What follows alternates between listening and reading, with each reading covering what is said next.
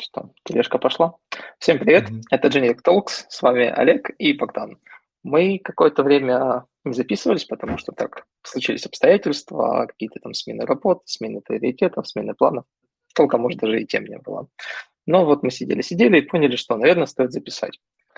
И я, честно говоря, хотел назвать этот выпуск а, таким английским термином, который называется How Complex System Fail ну, либо на русском, как ломаются тяжелые системы. А, Богдан, ты хотя бы поздоровайся, не знаю, мы начали такой подкаст, а. давно не выходили, а ты молчишь. Ну. Всем привет. Так, собственно, что хотелось бы поговорить о сложных системах, как они падают. Наверное, все дело в том, что сложные системы часто бывают не совсем честные. И сложные системы могут состоять из разных компонентов, к примеру, из разных стран, с разными взглядами, с разными планами на будущее. Но так получается, что иногда системы могут как-то между собой там конфликтовать. И начинаются различные неприятные процессы в таких системах. Что мы, в принципе, с вами можем наблюдать за последние, сюда несколько дней. Так уж сложилась у нас жизнь у всех. А, ну, наверное, в каждой системе все-таки участвуют люди. То есть вот те самые маленькие винтики, из которых эти системы состоят, в которых есть свои дела, в которых свои там какие-то планы, интересы, которые тоже могут меняться непредвиденно. И еще такая вещь, что у всех этих винтиков есть какие-то свои, назовем их так, друзьями, а может быть даже семьей. Хороший термин для винтиков. Ну так получается, что винтики тоже заботятся о своих семьях и переживают, что с ними происходит, вне зависимости от того, в какой системе они находятся. И, наверное, с абстракциями уже хватит, потому что я затянул введение. Но, в общем-то, мы с вами хотим поговорить насчет того, что сейчас происходит. А, о том, что сейчас происходит в Украине, о том, что происходит сейчас в России, о том, что сейчас происходит в Республике Беларусь. К сожалению, что время сейчас тяжелое, и куча, на самом деле, дезинформации. К сожалению, большинство дезинформации идет со стороны того, чтобы весь этот конфликт продолжался, и было еще больше крови, потому что политикам хочется поиграться мышцами и что-то кому-то доказать. Но я думаю, большинство адекватных людей понимает, что ни одна война не стоит тех жертв, на которые она была потрачена. И такая вещь, что есть большая разница между тем, кто говорит, нужна, нужна война, либо нужны какие-то, так они цитируют, спецоперации, а есть всегда люди, которые просто защищают свой дом и своих близких, потому что не хотят, чтобы они просыпались в 5 утра от артобстрелов. А, я думаю, что большинство слушателей и вообще большинство мира никогда это не испытает. На самом деле это чувство очень, очень слабое. А... Вот. Так, давай, Богдан, раз уж мы с тобой из Украины, возможно, не все слушатели это знали. И раз уж кто-то там, может быть, еще считает, что мы с тобой какие-то суперяростные нацисты, и у нас происходят ну, все какие-то наркоманы власти. Что, что бы ты мог сказать по этому поводу, поскольку это уже длится больше восьми лет, с разной интенсивностью и с разным привлечением аудитории. Вот твое мнение. Что происходит? Как, как бы ты мог, наверное, описать эту ситуацию сейчас? Um, да, смотрите, ребята, может, кто-то не знал, потому что я в этом подкасте всегда общаюсь на русском, но я украинец из Западной Украины. Я всю свою жизнь общаюсь на украинском языке у себя в семье и между всеми своими друзьями. Вот. Эм, но никогда себя нацистом я не считал. Вот. И все это время, с тех пор, как я расту, еще там, не знаю, какого-то первого класса, с, мне кажется, с эм, оранжевой революцией, я наблюдаю, как меняется отношение России к Украине, да, как, как там идет пропаганда, и, в общем-то, все это делается чисто в политических целях. Э, наверное, Российской Федерации в основном. Значит, смотрите, а, э, я даже не знаю, я даже не знаю, с чего начать. Наверное, я хочу начать с того, что э, вся эта канителя по поводу того, что у власти в Украине находятся наркоманы-нацисты, это полнейший бред абсолютный то, что э, все эти там э, свержения властей были организованы какими-то э, спецслужбами штатов или еще какая-то херня, тоже полнейший бред. Смотрите, отец мой э, в свое время ходил на вот эту оранжевую революцию. Никто ему никаких денег не платил, он туда ехал сам со своими друзьями, потому что э, у нас была коррупционная власть, которая пыталась сделать то же, что делают ваши власти в Беларуси и в России, это, а именно подтасовать выборы и, по сути, проигнорировать волю народа. Но нам удалось просто всеми силами отстоять наш выбор тогда. И да, мы, по сути, выбрали того президента, которого хотели. Да, я тогда был еще очень-очень маленький. Ну, как очень маленький? Ну, маленький, в общем. Но я все это помню. Я ходил на эти оранжевые майданы, митинги. Я все это помню. Э, не видел я там никаких э, наколотых апельсинов, там, я не знаю, э, чтобы людям раздавали деньги за это или еще что-то. Вот как-то так. Во время Майдана уже 2014 года я сам туда ходил, будучи студентом Киевского политехнического института. Я был на Майдане, э, да, полил шины э, и занимался всем, чем надо было заниматься. Э, просто из-за того, что это была наша внутренняя история, наш президент, э, по сути, тоже проигнорировал волеизъявление народа и, по сути, устроил кровавую бойню в центре Киева, избив собственных граждан, чего никто от него не ожидал. И, собственно, и после этого мирная акция протеста превратилась на то, на что она превратилась, но этому были свои причины, как вы видите, потому что это было просто акт неоправданной агрессии со стороны властей, который я наблюдал своими глазами. Никаких денег и никаких э, спецслужб штатовских и прочей всякой херни на Майдане я тоже не видел. Я видел только патриотичные лица людей, которые разговаривали на русском и украинском языках, да, и не было там никаких... Ну, смотрите, я не хочу сказать, что не было нациков. Нацики, наверное, есть да, в любой стране какие-то суперрадикализированные группы. Но абсолютное подавляющее большинство людей, они туда вышли по своим, скажем, убеждениям э, искренним и, э, в общем, не знаю, долго это все рассказывать, но я думаю, что вы мой посыл поняли. Та власть, которая сейчас есть в Украине, она выбрана абсолютно демократичным способом, не было никакого силового вида захвата власти или еще чего-то. То есть президента Порошенко выбрали на абсолютно демократичных, признанных все, во всем мире выборах. То же самое было с президентом Зеленским, хоть я из-за него не голосовал и его не поддерживал тогда, но полностью поддерживаю сейчас и не считаю его никаким ни нацистом, ни еще как Вообще это полный бред. Зеленский нацист, вы издеваетесь, блин. посмотрите, вообще, я не знаю, у, человека, э, человек абсолютно публичен за все-все-все свое время. Он скорее ватный человек был в каком-то понимании, я не знаю. Э, в общем, ну, он гражданин своей страны, и он делает то, что должен делать, защищает свою страну от внешней агрессии Российской Федерации. И я его в этом полностью поддерживаю. В общем, мы с вами всегда разговаривали на русском, Хотя мы украинцы, да, мы с вами всегда делились тем, чем знаем, мы вас учили, может, чему-то, от вас чему-то учились и вообще обменивались знаниями. У нас был вообще прекрасный чат, я считаю, да. Проблема только заключается в том, что есть власть в Российской Федерации, и теперь уже какой-то свихнувшийся диктатор. В общем, оба они свихнувшиеся диктаторы, что Путин, что Лукашенко. И они, по сути, э, сделали вероломный, вероломное нападение на нашу страну, Украину, ночью разбомбив э,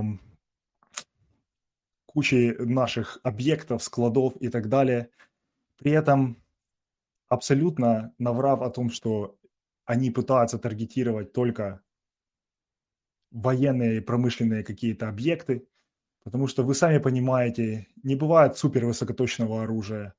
Они для того, чтобы достичь, достичь своих целей, все равно бьют по населенным пунктам, бьют по жилым домам, И чем больше у них опускаются руки, тем больше жертв среди мирного населения.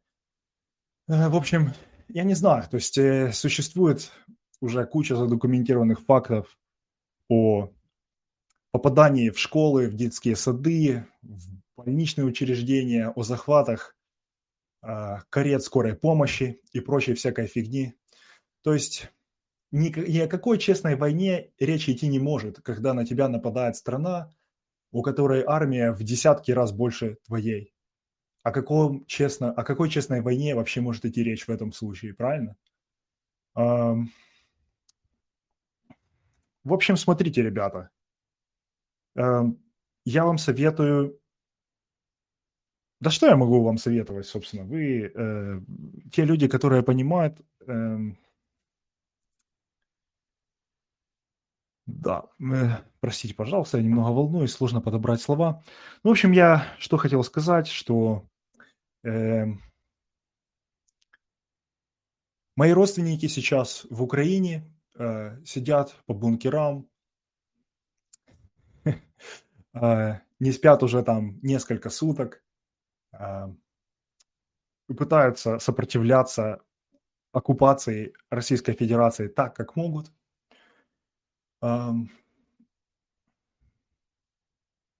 Возле моего города были нанесены удары, есть пострадавшие. И что я могу сказать? Я не знаю, смотрите, ребята, если вы находитесь в Российской Федерации или в Республике Беларусь, если у вас есть хотя бы, не знаю, маленькая доля совести, вы должны сделать все, что в ваших силах для того, чтобы прекратить это, понимаете? Вот и все. Я не знаю, выходите на протесты, заявля... заявляйте о своей позиции, если она у вас есть. Делайте все, что в ваших силах. Это то, чего я вас прошу. В общем, как-то так. Олег, хочешь что-то добавить? Ну, ты красиво все сказал. Сложно поспорить. Со многим придется согласиться, поскольку это правда. Но я хочу сделать несколько шагов назад, поскольку не хотел тебя прерывать, у тебя очень такой сильный экспромт был. А, дело в том, что вообще я с Донецка, да, с того, с того как бы ДНР, с которого я уехал. И такая вещь, что а, я всегда был проукраинским, потому что как-никак это всегда была моя страна. К сожалению, там можно послушать разных, даже не знаю, какие-нибудь интервью Гордона с Гиркиным, ну, такой Стрелков был такой у нас, какой-то генерал ДНР. И он, конечно, говорил, что все это было типа волеизлияния народа, ну, как бы это большой фейк, поскольку я прекрасно знаю, как платили людям, которые выходили на пророссийские митинги, почему этих людей сгоняли и как туда приезжали э, граждане России, чтобы эти митинги организовывать. Ну, это было 8 лет назад, я хочу эту тему оставить, ну, немножко так оставить в стороне, поскольку никто сейчас ей особо не интересуется. Ну, просто что как бы оттуда все растут ноги.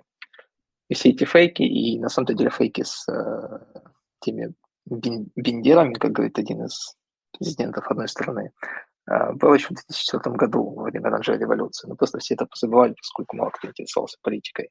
Да, к сожалению, интересуюсь политикой 7 лет, но так уж сложилось. Возможно, все это делать в семье. Не суть. А сейчас, да, хотелось бы сказать, что все-таки как бы там вы говорили, вы не аполитичные, вам это не интересует, это все до какого-то момента. Просто что в какой-то момент оказывается, что неинтересование политикой, и даже, поймите, политика это не значит, что надо интересоваться, что происходит между соседними партиями, либо кто там кого, не знаю, договаривается. Опять же, не во всех странах есть вообще открытая политика, а есть просто одна власть, которая все держит. Но есть такая вещь, как политика вашей страны. То есть что она делает, как она общается, какие у нее планы, какая у нее риторика. И все-все-все это важно. И, возможно, сейчас как раз-таки это тот момент, который в 90-х получилось не каждому привить о том, что нужно этим интересоваться и этим заниматься. Поскольку просто в этой стране живете, вам придется с, ним, с каком-нибудь момент столкнуться. И, к сожалению, возможно, момент будет уже полезен, когда с ним столкнетесь. И да, такая вещь, что, конечно, можно войну остановить оружие. То есть, да, можно там идти в гражданскую оборону в Украине, собирать коктейли молота, просто ждать оккупантов, чтобы их просто выжигать. Потому что просто по-другому с оккупантами никто ничего не делает. Оккупантов никто не ждет. Слово оккупация как бы наоборот о том, что у тебя что-то забирают и занимают. Соответственно, есть военный способ решения этого. Но есть и другой способ, который называется протест. И заметьте, протест не значит, что это революция, нужно кидать, опять же, эти коктейли Молотова в какой-нибудь ОМОН, СОБР, ну, назовите там любое подразделение, которое умеет просто бить безоружных людей. И вот такая вещь, что мирные протесты, они важны в своей массовости. Вот самой простой массовости. Сейчас, я думаю, многие граждане Российской Федерации, может быть, Республики Беларусь меня услышат, хотя они, ну, точно, я надеюсь, что все-таки они меня услышат. И подумают, ну, блин, как я пойду, там же не организовано, никакого чата не было, когда собираемся, никакой канал не появился. Вообще, в конце концов, кто там в Инстаграме не написал из известных каких-то деятелей, певцов, артистов, что мы собираемся через час. К сожалению, это не всегда так происходит. Иногда просто ты можешь поехать в центр, условно, на какую-то площадь, не знаю, болотная, любая площадь, может быть, даже красная. И кажется, что много людей там гуляет, просто гуляют. Они не собираются в кучку. Но потом оказывается, что достаточно 10 человек собраться в кучу, и тут же подбегают все остальные. И появляется уже не 100 человек, а 200, а может быть 300, а может быть 1000. И подходят, подходят, подходят другие. Просто потому, что вы в Твиттере пишете, либо в Телеграме, что давайте собираться, потому что мы против этой, мы против этой политики, мы против этих властей. Я знаю, что многие будут бояться о том, что ой, можно получить дубинкой, меня заберут в автозак, что будут делать завтра, завтра же понедельник, нужно тасочки в жире двигать. Но такая вещь, что в какой-то момент может оказаться, что тасочки жира уйдут на такой далекий план, что вы будете потом реально кусать локти, что вы не сделали свой выбор раньше.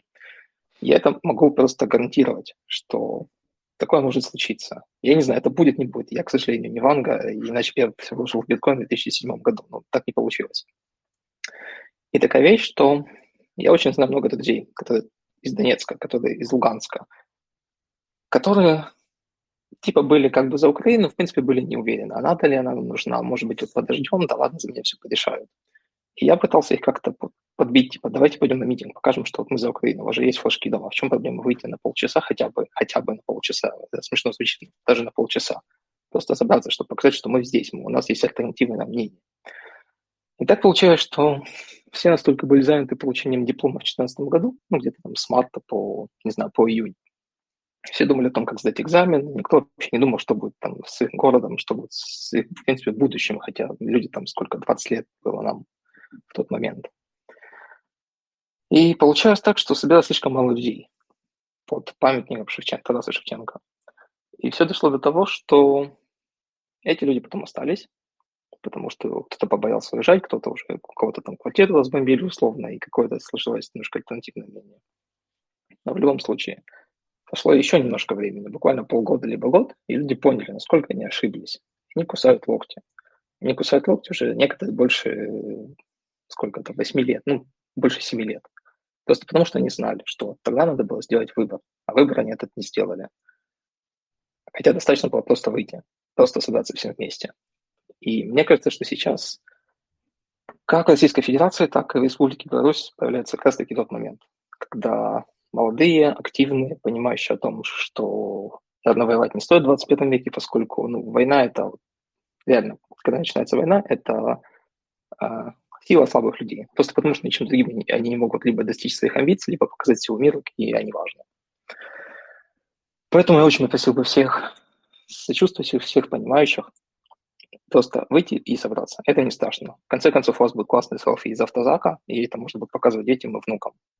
Надеюсь, что все-таки это будет мирное небо, когда вы сможете им это показать, потому что это реально будет весело. А воспоминания такие, ну, они реально остаются на всю жизнь, так же, как выходы на площади, когда вы все вместе стоите, кричите за мир. Это не забывается. Вот. Вы не...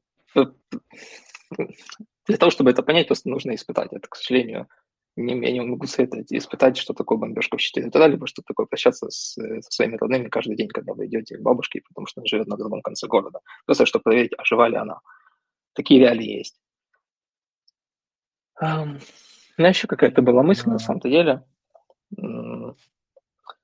которую мы немножко с Богданом обсуждали перед тем, как значит, это записывать, хотя, по сути, большинство это все-таки было экспромтом. Я думаю, это заметно. Ну, сложно сказать, все-таки, знаешь, какое-то есть повествование. Просто можно уйти далеко-далеко в детали и все это обсудить там до, не знаю, до каждого события, каждую неделю. Но мне кажется, никто особо сейчас не будет заинтересован этим слушать. Я все же думаю, что есть такая вещь, как, не знаю, как его назову, это постэффект. Потому что в какой-то момент качество жизни у кого-то может ухудшиться.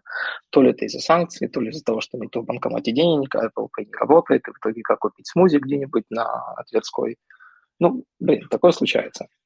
И я чувствую, что после этого начнется какой-то межгосударственный, там, межнациональный хейт о том, что вот, блин, из-за этих чертовых хохлов снова у нас какие-то проблемы. Блин, мы что они там высунулись.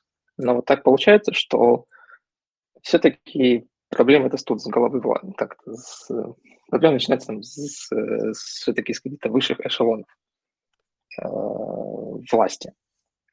И так получается, что в любой стране, даже если это какой-то супердиктаторский режим, хотя он больше не кровавый, но больше лживый, я бы его так назвал, он все равно будет бояться народа. Иначе бы он столько не лгал бы. Иначе бы он столько бы не, не вкладывал в количество ФСОшников и прочих э, людей с дубинками. Я понимаю, конечно, не хочется получить по голове, не хочется получить по ребрам, не хочется, чтобы потом руки не мели, но это какие-то супер редкие случаи. И я уверен, что когда большинство людей все-таки не побоится выйти из своей, своей квартиры, даже если это не очень-то и холодный февраль, то власти поймут, что все-таки не сделали что-то не так.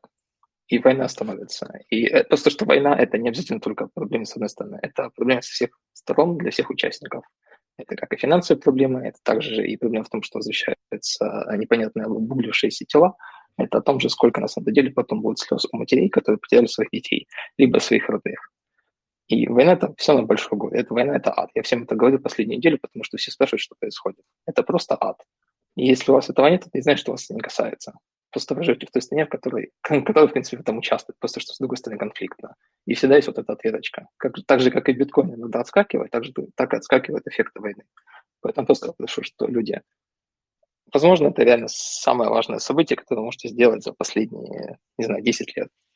Поэтому попрошу, пожалуйста, выйти и покажите, что действительно война того не стоит. А, ладно, на этом да. закончу, потому что остальные детали уже не особо интересны, и никто из них ничего полезного не выучит.